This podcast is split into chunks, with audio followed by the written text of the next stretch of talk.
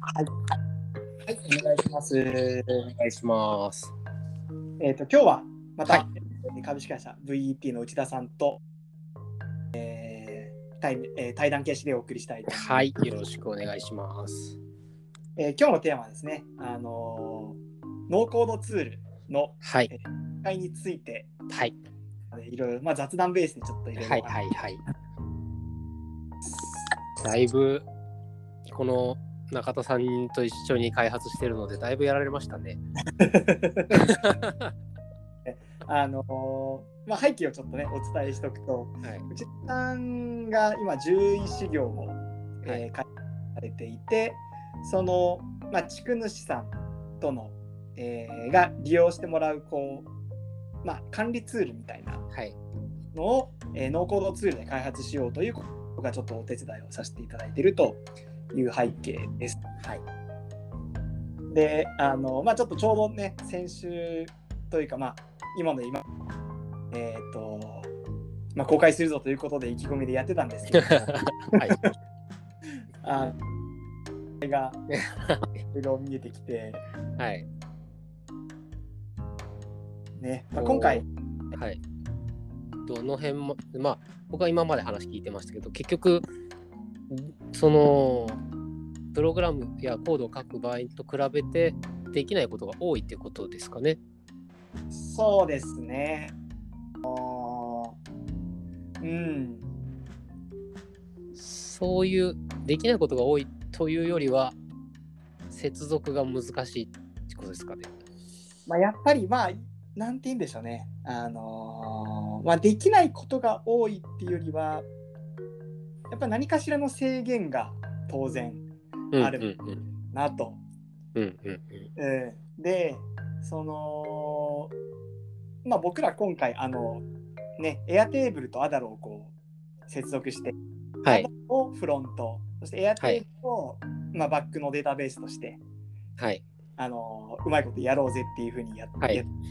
が、それってやっぱりある意味、向こうの想定意図、はい。量範囲をちょっと超えちゃうような優勢なんです よ。まあまあそんなやついるらいるのかっていう感じですよね。だからやっぱそこ要はこうこれしたいっ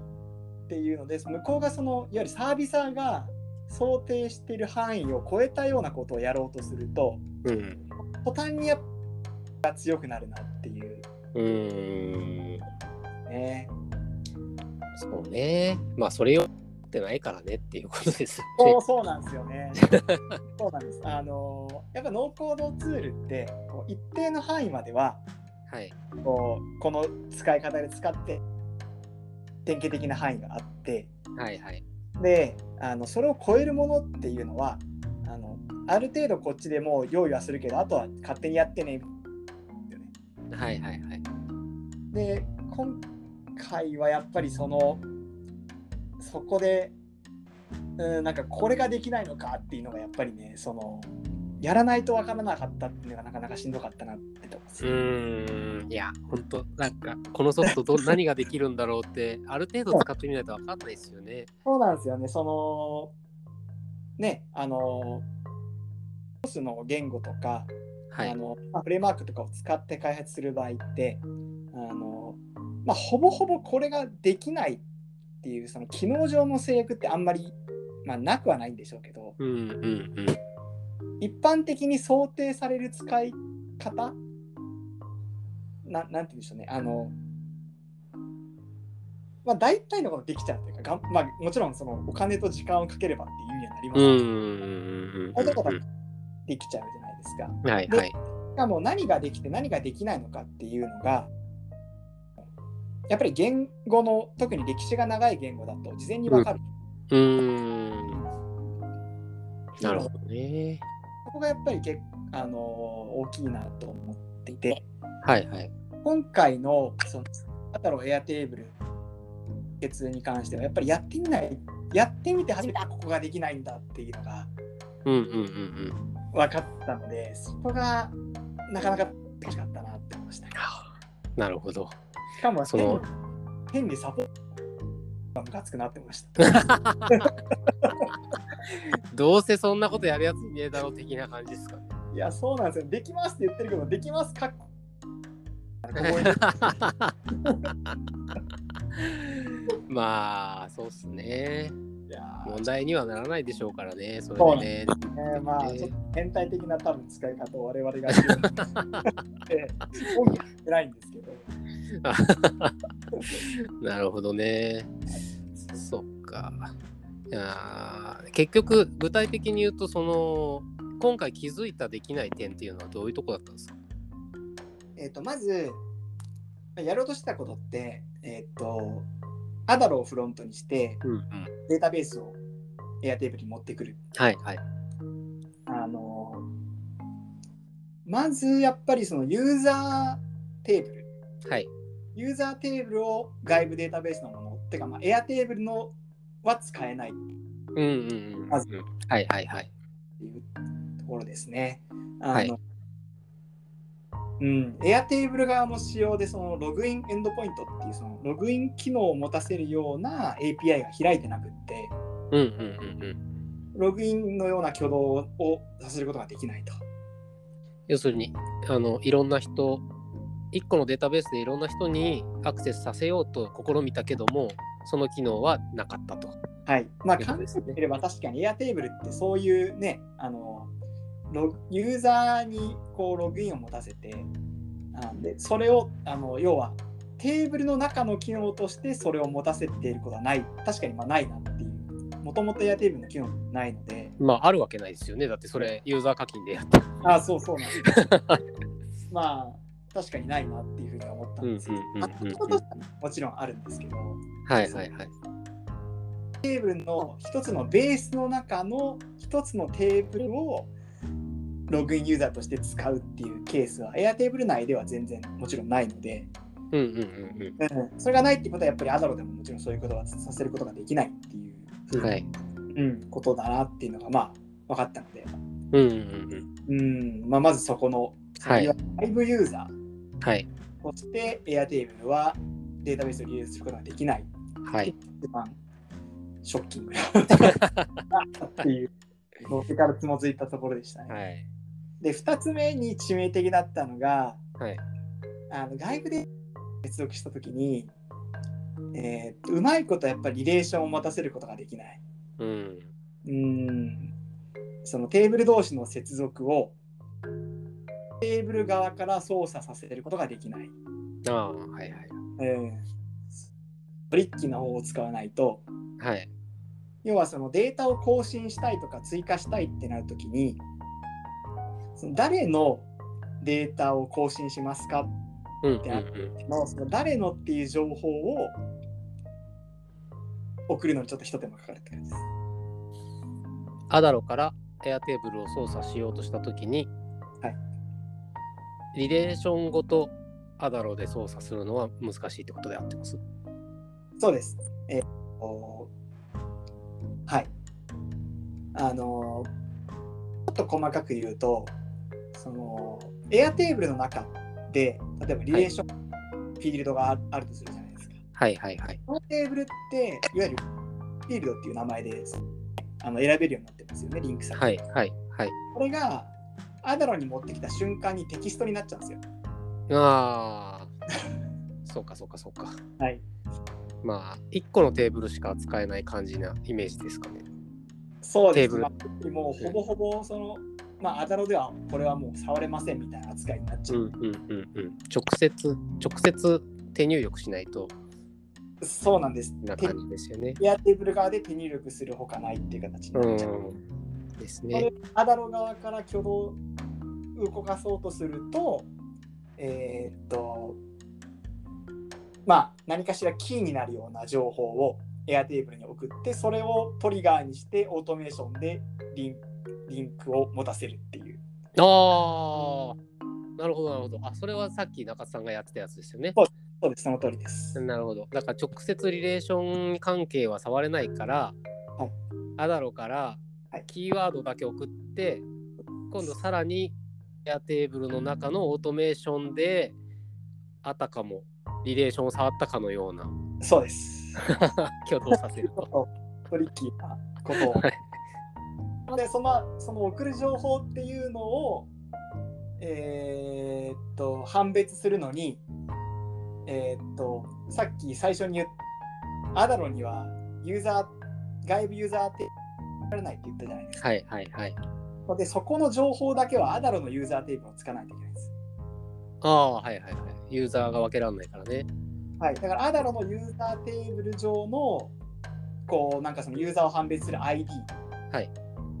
を、エアテーブルの、えー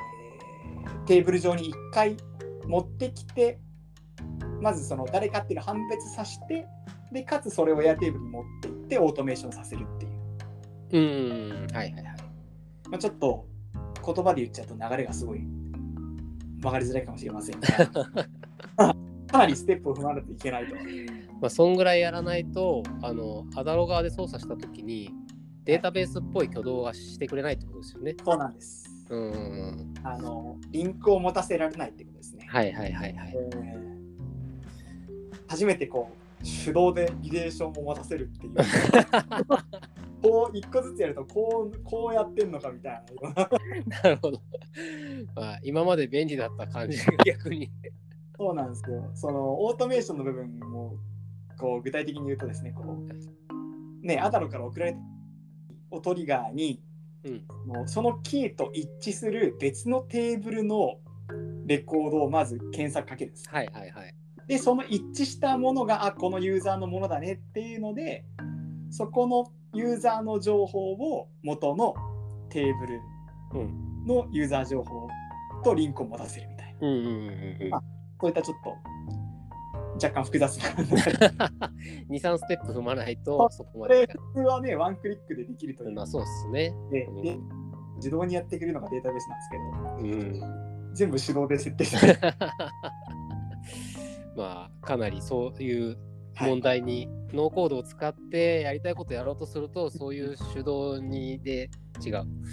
そういう手動っぽい設定をいっぱいかまさないとできなかったっていうことですかね。でもやっぱりアダロ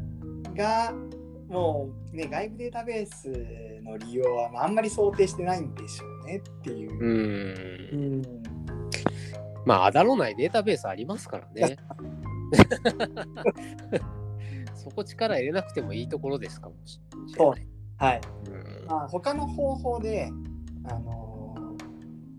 ーね、フロントアダロを使わなくてもそのバブルっていういわゆる汎用のノーコードアプリうんもうバブルでできないことイコールノーコードでできないことって言われるぐらいおお、そうなんですね。本当にかなり詳細にワークフロー設定できたりはいはい。けれども、あのー汎用性がある何でもできるっていう裏を返すとめちゃくちゃ分かりにくいんですよ操作うが、ん。あのなのでそのバブルを触るときはバブル言語を勉強するぐらいの気持ちがな、うん。触なるほどね。僕ちょっと、そうですね。だからそこまでいったらコード書けよっていういや話。本当に そうそうなんです、あの はいあのちょっとプログラミングできる人だったらコード書いたわあ全く書けない人だとまあバブルの方が早いかなっていう感じーうん。そうか。ノーコードの限界っていう話でしたけど、結局、結局何の機能を削ぎ落として何までできるようにするかっていうとこなんですかね。そうなんですそのノーコードの限界って、まあ、表裏一体ではい。限界があるからこそ使いやすいっていうところうはんあうんる、さっき言ったバブルとかは何でもできちゃうんですけどうんうん。うん。こうなると正直やっぱりその設定する側うん。ユーザー使う側としユーザーというかですねこう、うん、設定する人としても正直やりづらいうん。うんところはあるなって思いましたねそうか。そうすると、やっぱり、まあ、ノーコードと言わず、さらにさらにげせ、えー機能を制限していったら、例えば、携帯アプリみたいになるんですかね。うんそうですね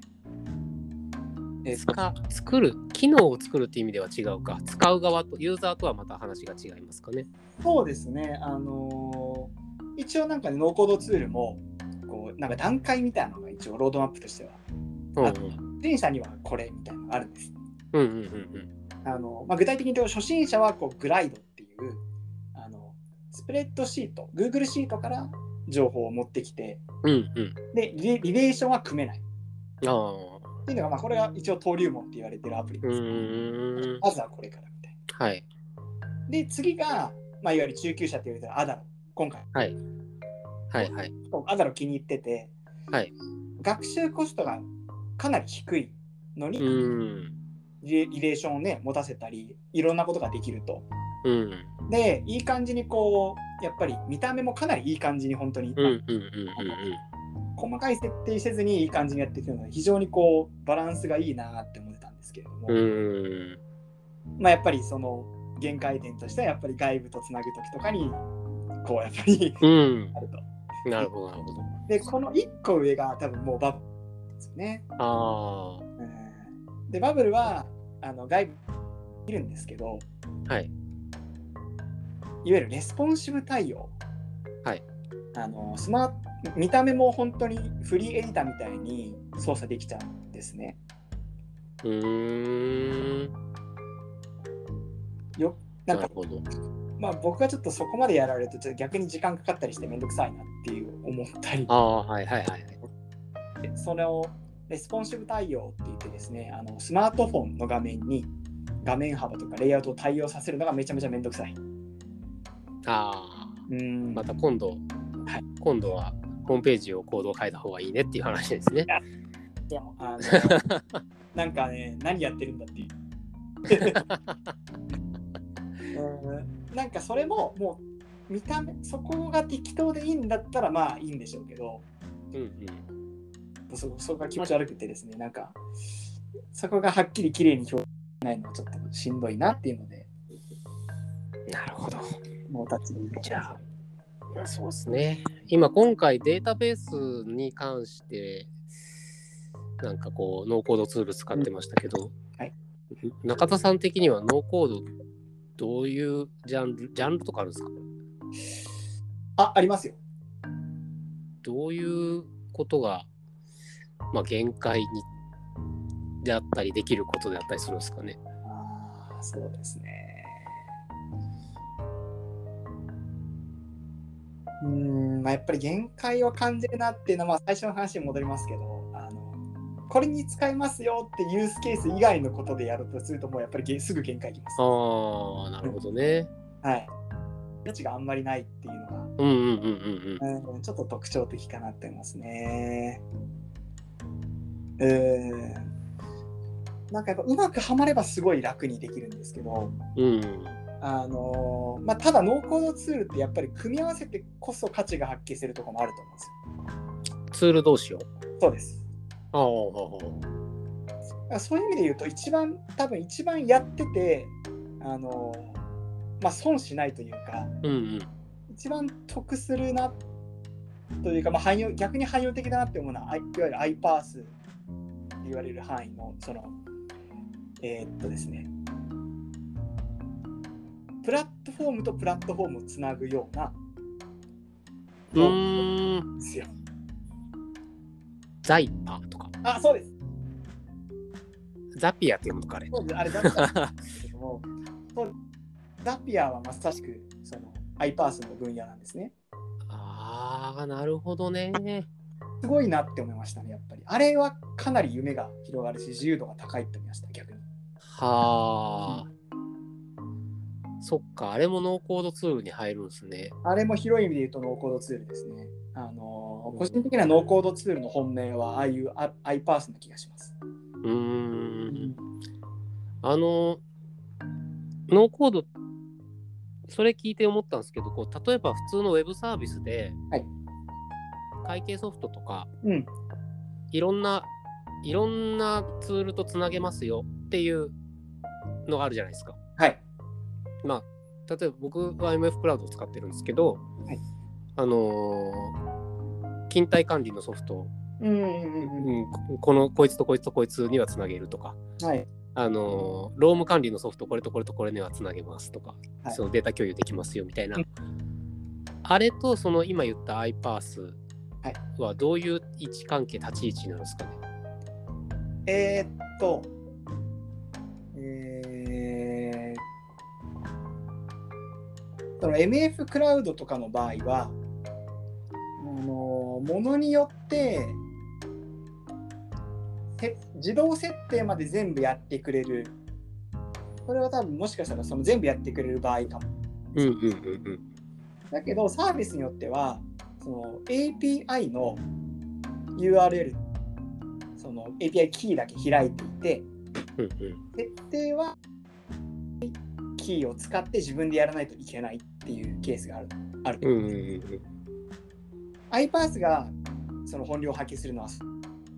1だけ開いてる状態で設定は自分でやらないといけないっていうのを自動化してくれる。ああなるほど。クラウドの場合は設定まで自動であのやってくれるかもしれないんですけれども、うんうんうん。全部のサービスがあのそういうふうじゃなくってですね、今回の Airtable の、えー、と外部データベース、Airtable のデータベースと ADAR をつなぐって時にも API を接続したんですけれども、その接続設定とか、接続した後の挙動をでコントロールできると。うーんなるほどね。ああそっかそっか。えーそっか。今回そのさっきもちょっと軽くお話ししたんですがあのアダロのユーザーテーブルをエアエアテーブルで使うのは無理って話があったじゃないですかはいはいはい。それをちょっとに追加させるようにしたんですけれどもうん。その時に iPass2 を使ってるんですねおーああさっき言ってましたね。はいはい。私が使ったのはザピアじゃなくて、まあ、ザピアでもインテグロマットっていうはい。無料でかなりあの容量が多く使えるようなうーん。ものがあってですあのーうんそのインテグロマットが発行する特殊な URL、Webhook っていうんですが、特殊な URL を Adaro のうんうん。ユーザー登録の後に設置して、うんうん。でその URL をかませることで、えーそのインテグロマットが、えー情報を検知してここでゲッ、えー取得した情報を Airtable にうん。いうようなままワークフローをちょっと作ってたんですがうーん。なるほど。なかなか。そっか。でも限界超えそうですね。もうちょっとで。中田さん。もうちょっときついなっていうごちそうになりながらやってたんで もうちょっとで超えそうじゃないですか。それができたら。いやーだいぶやっぱり力技でしたね。 これをやるとそのなんて言うんでしょうねあのまあ自動化で自動化できるんですよね iPass を使うとうん。例えばなんかあの一番簡単な例で言うとなんかえーっと特殊な普段自分が使ってないメールアドレスがあってそのメールアドレスに何かのメールが送られてきた時にえーっと送り主がとそのフィルターで設定だったらその人の場合にだけスプレッドシートにその情報を追加していくとかああ。まあ今はあはあはあ自動化ね、メールによって振り分けて自動化。あ、そうか、そうか。あ、そうか。今使ってるものをつなぎ合わせるものだから、いそれさえ勉強すれば、使いこなしていたらいろんなものが自動化できる。そうなんですはあ、なるほどね。楽しいあーそうかそうかそういうノーコードの世界はちょっと僕は初めてなんとなくうっすらええそういうのもあるんだなぐらいだったけどそうですね言われてみればそういう自動化できたらすごいですねあのまあ、よく自動化で言われるのって RPA って、まあね、あのソフトバンクの孫さんとかもなんかあのやっていくぞっていうふうに言ってましたけれどもああそうなんですかすませんよく知らんかったあの RPA ロボティックプロセスオートメーションって言われるもので、はいはいはいえーまあ、パソコンの動作とかを自動化させる、まあ、アプリケーションの動作を自動化させるっていう、はいあのまあ、そういうちょっと無理やりやる種類の自動化なんですけれども、はいあのまあ、iPass とかでつなぐ場合はあの基本 API を通るので、うん。あのまあ、壊れにくいっていうメリットがありまうす。ーん。壊れな場合って、なんかその、例えばイメージやっていると、カーソルをロボアプリ、なんかそのカーソルを自動で動かしてクリックさせるとか、はあ、なるほどね。あの極端な例ですけど、うんうんうん。その自動化の手法がアプローチする部分が違うんですね。あそうです。うんうん。あくまでその、まあ、デバイス側を制御したり、あとはあとはブラウザーを制御したりっていう、はいはいはい。あの自動化をやるんですけれども、でもそれってその、例えば画面が変わったらもう使えなくて、うんうんうんうん。まあ、その修正しないと使えない。はうい。んっていう意味で、やっぱりそういったね、あの変変更に弱いみたいなところがあるので、うん。 API は、向こうがその API の仕様を変えない限りは、基本的にはそのまま使えるので、う急ん。に壊れたりっていうのが少ないっていうふうには言われてます。なるほどね。そっかそっか。API、API。要するに API って特定のなんか、うーんと、暗号みたいのを送ると、向こう側のパソコンがこっちの言った通りの仕事をしてくれるっていうことですよね。そうですね、まあ、一番わかりやすい言い方で API は、まあ、プログラムの入り口みたいはいはいはい。なところなので、あの、入り口を通って、その先の情報を何か持ってきたり、処理したりうってんいううんのうんうんうん。そうですね。まあ、これで、じゃあその、その辺で中田さんが今後、ノーコードで実現したいのは何かありますかねうーん、いや、ちょっ何がとおそこが限界にもつながる話ですけど 何が面白いかな。いやー、なんなんでしょうね、のなんか、あのまあ、やっぱり範囲を知ってれば、こういうことが、まあ、今回のもすごいあの、うんうんうん。役に立ったなって思うんですけど、はいはい。ここまではできるっていうのを知っていて、うんうん。範囲内でやるっていうケースだと非常にやっぱり早い。基うんうんうん本的にそれだけです。もううん。早い。うんうん。まあもちろんその結果的に安くなるっていうのがあるんうんうでんすけうんうんど、もう本当に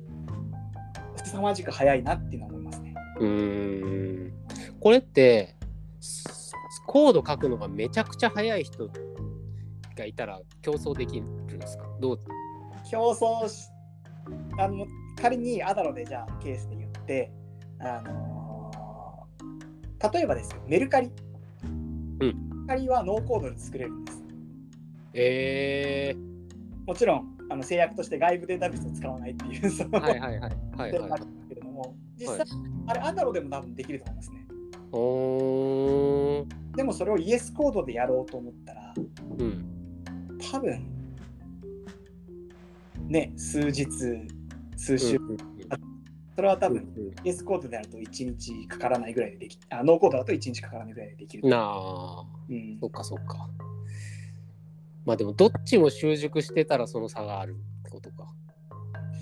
まあしゅいや習熟度で言うとあのやっぱノーコードの方があの学習曲線が低いですああまあそうですね、そっかなのでなんかこうまあ結局そのまあ何を作るかによるなっていうのがまあうーんでノーコードの場合はその何を作るかに合わせるんじゃなくてノーコードになきゃいけない、ああなるほどはいそうっすねやっぱり限界なところかなと思いますねそっか。じゃあ、ノーコードの中で一番、あのーいろんなものに柔軟に使えるっていうのはさっき言ったように、その iPass。まあそうですねあのまあ iPass はそもそもの役割がこうアプリ同士をつなげるとはいはいはい。つなげるという意味なんですけど、はいこれが範囲が Web アプリを作るとかになると一番汎用的に使えるのはバブルああ、そっかそっか。うん次にアダロ最後にグライドっていう順番で自由度は低くなりますがうん。うんうーんまあ今のところやっぱノーコードって言ったら基本的にまああとは昔からあるウェブサイトは昔からねあったりするあうあ、ん、はい。なんだっけ、コンクリート5もそうあか。コンクリートファイブもあれはちょっとノーコードよりは若干イエスコードよりうわー そう やつになるんで、うんとかねえウィックあ、ス Wix、あ、Wix ね。はいあと、Google サイト。あ、そうです、そうです。それあは、ーそういう感じですね。まあ、そう広い意味で言うと EC だと Shopify も一応ノーコードの部類になるって言われてます。ああ、なるほどね。うん、はあはあはあはあはそうなんです。ああの、そっか、すみません、ちょっと話ふ広がっちゃいそうなんですけどいえ、あのー、Excel のマクロって、なんか不思議な感じなんですけど、操作をしているのを文字で記録してくれると。はいはいはい。あれってどういう位置になるんですかね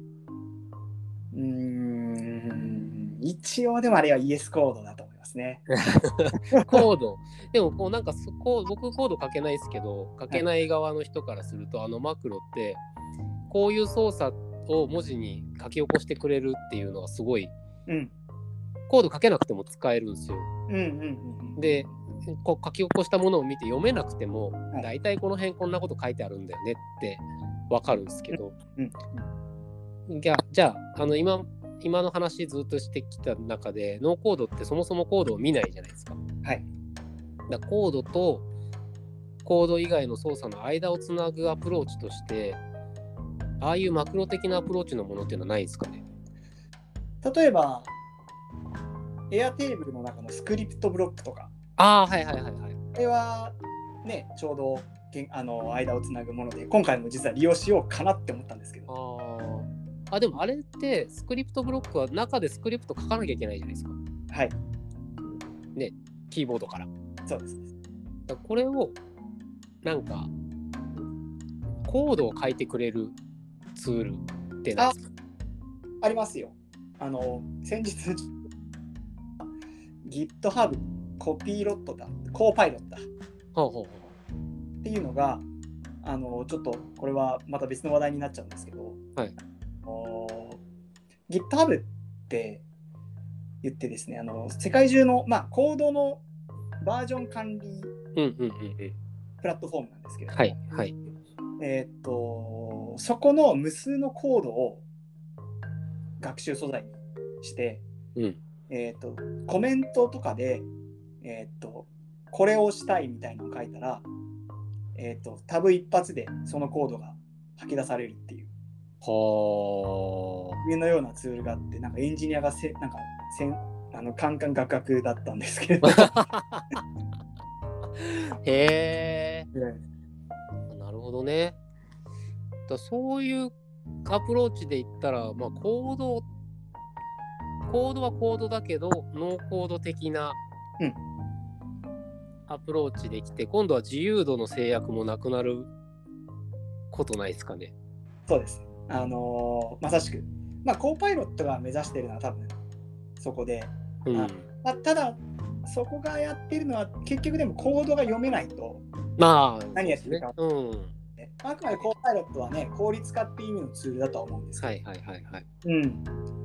あのまあでもなんかそのやってる人に動画とか見たんですけどなんかわからんけど動くって状態らしいですよやっぱり なるほどね。まあ、全員がこんな無数の人が書いたコードを全部理解できるわけじゃないですからね。はいはいい。出力されたコードはちょっとわからんけどもなんかでも動いてるっていう怖いな、なん か気持ち悪いっすね。あ理由ですねあ、なるほどね。そっうかんそっか。ちょっと話を僕が違う方に振っちゃいましたけど、まあ。 はい まあでもねあのうんなんて言うんでしょうやっぱりノーコードでできることもあの一応まあ限界とは言ってますけど今の限界なだけであってうんうんうんうん。プラットフォーム、ノーコードのプラットフォームが大きくなるにつれて、いろんなことができるようになっていくとは思うので、うんうんやっぱりその時に、このツールは何ができて、あのまあ、何ができないとかを知っとくのは、まあ、そのカードを、ね、どんなカードうん。がうあるん。ことができるのかを知るっていうのが一番大事な気がしました。ああ、なるほどね。うん、それで言ったら中田さんもうめちゃくちゃたくさん試してるじゃないですか。アップ以外は結構いろいろ、カード持ちすぎてるじゃないですか。 まあ、僕のこう、一個のところは、これを組み合わせたらこれができるっていうのがああるっていうのがただまあ無数にねそれも出ちゃうのであの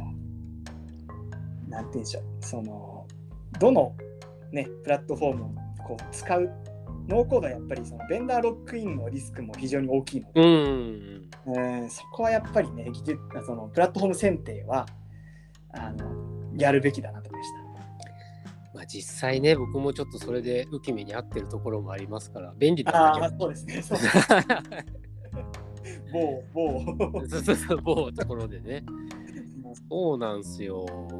そこもねすごいもうそこはもうでもちょっとでかい問題ですね濃厚であるにはうねん、そうですね。うんそうなるほど。ちょっといろいろ勉強になりました。まあ、あと、まあ、唯一、ノーコードを勉強する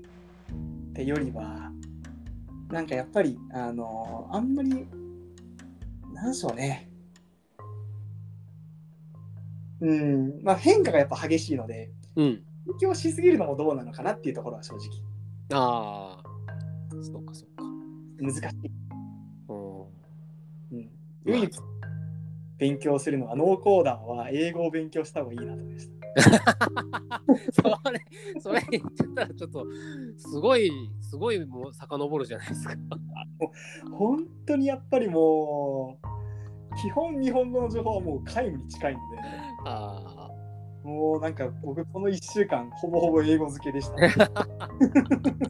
そうっすか。すいません、本当ありがとうございます。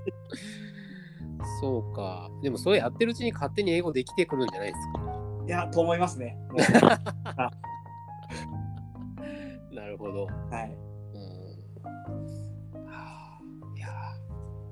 ーどうしようどうどうなっていくんだろうなうんこのかつて DOS から Windows ができた時に今まであるものの上にそれを包括するようなシステムで解決したっはいはいはい。てあるじゃないですかええノーコード今の話だともう無数にボコボコ出てくるうんあらゆる人のアイディアにうん沿っていかないと、うんものが使えないと。うんでそれと若干上上上目に解決しかけてるのがその先の iPass。うんで例えばこれ同じように何かの画期的なアイデアによってこれら無数に発生してくるノーコードをいっぺんに解決するようなことはないですかね多分難しいと思いますね。 ないないのか。おまあ、それこそやっぱりさっきのノーコードの限界の話だあーはい。まあ、やっぱりまあできることできないことがあるから使いやすいみたいなのがう多分ん。ね、だからこうねあのアプリがなね例えばユーザーとしても Apple Store のアプリとかって乱立してるのって、はいはいはい。うんあのね、ソフトウェアだってそうですけれどもやっぱりなんかまあ特化とかまではいかないんですけど、うん。ね、得意な領域があるのって大事だなって思いましたね。なんであっていうのはちょっと使いづらさにもつながるところがあるかなと思いました。ーあー。そっか。もうそもそも乱立するものってことですね。そうですね。うん、と思います。もうどのポジションを取るかっていう話になるかなと思います理由だけですね。ね。じゃあ、あいあい iPhone のアプリ検索みたいに、ノーコード検索。うん。うん、あ、はいはい。ノーコード検索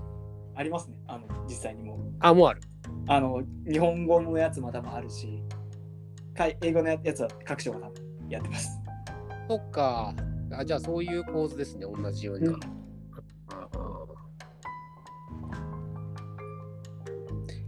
じゃあ、まだないノーコードツール開発したら、まあ、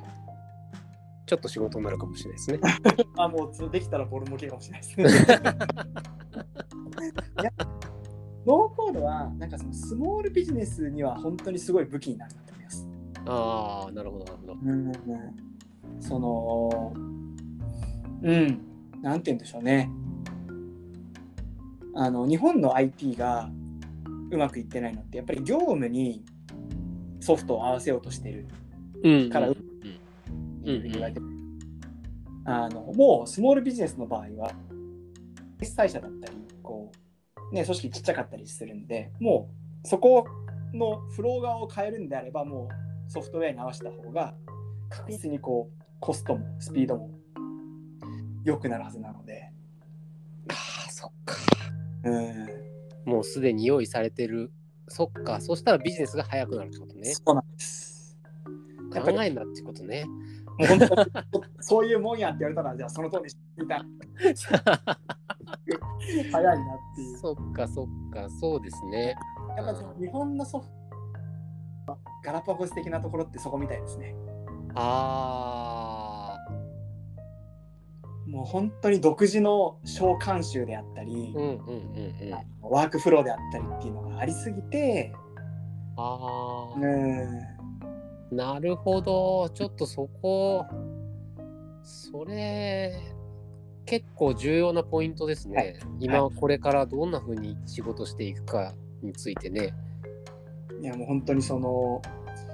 あのね、本当上流の人とか、まあ、ビジネス上層部の人は、もうあの基本的にはソフトウェアに合わせるものだっていう意識を持った方がうまくいくような気がします。ってことは、そうか。ってことは、だから、それを逆算してくると、そういうツールで何ができるのかという情報が価値を持ってきますね、今度は。そうですその前半の下りが、はいあその方がいいよっていうのがもうみんなそう思ってるんであれば、じゃあ逆にツールって何ができるんですかツールしゅ小習慣ではなくてそのツール習慣っていうのはどうなってるんですか、はいっていう知識が重要になってきますね。そうですね。うーんそっかビジネス勉強ビジネスビジネスとか言ってそんなゴリゴリあの地味地味なっていうか力技の紙紙の作業とかもやめた方がいいってことですね。まあそ ら